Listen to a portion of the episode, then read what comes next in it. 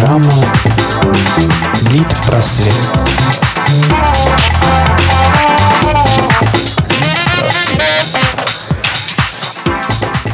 Всем привет!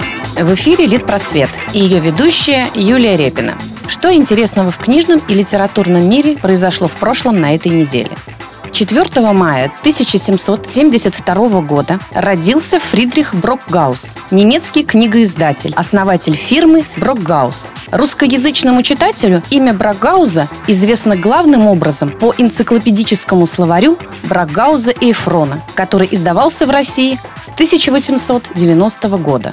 Джером Клапка Джером родился 2 мая 1859 года в Уолсолле, Отцу не везло в делах, и мальчик с 14 лет пробивался в жизни самостоятельно. Кем ему только не пришлось побывать, прежде чем стать писателем и редактором. Он был конторским служащим, учителем, подручным стряпчего, артистом, редактором юмористических журналов. И лишь потом он стал постоянным сотрудником сатирического журнала «Панч», а также редактировал журналы «Лентяй» и «Сегодня». По поводу второго имени Джерома, Клапка, большинство биографических источников повторяют историю, что оно было дано писателю отцом в знак уважения генералу Джорджу Клапке, молодому герою Венгерской войны 1849 года за независимость. Однако современные исследователи склоняются к тому, что эта история – мистификация самого Джерома. И второе имя было выбрано им для придания большей благозвучности. Первые произведения Джерома были связаны с театром. Ну а самое популярное его – это комическая повесть «Трое в лодке, не считая собаки».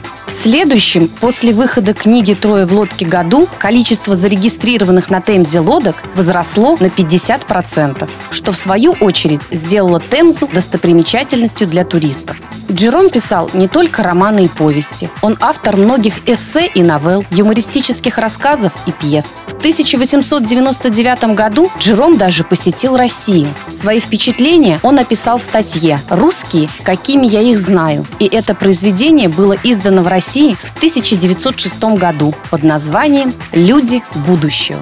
А теперь возвращаясь в настоящее. 24 апреля на пресс-конференции в Московском клубе библиотеки «Комьюнити» были объявлены произведения участники длинного списка 13 сезона Национальной литературной премии «Большая книга». В этом году в премиальной гонке участвует 41 книга. Открывая пресс-конференцию, председатель литературной академии Дмитрий Бак напомнил, эта премия на протяжении уже многих лет размечает территорию русской литературы. А что же касается конкретно этого сезона, то, по мнению Дмитрия Бака, в прозу возвращается эпоха сложного чтения. Артхаусное чтение получит тиражи, а семейные саги отойдут на второй план.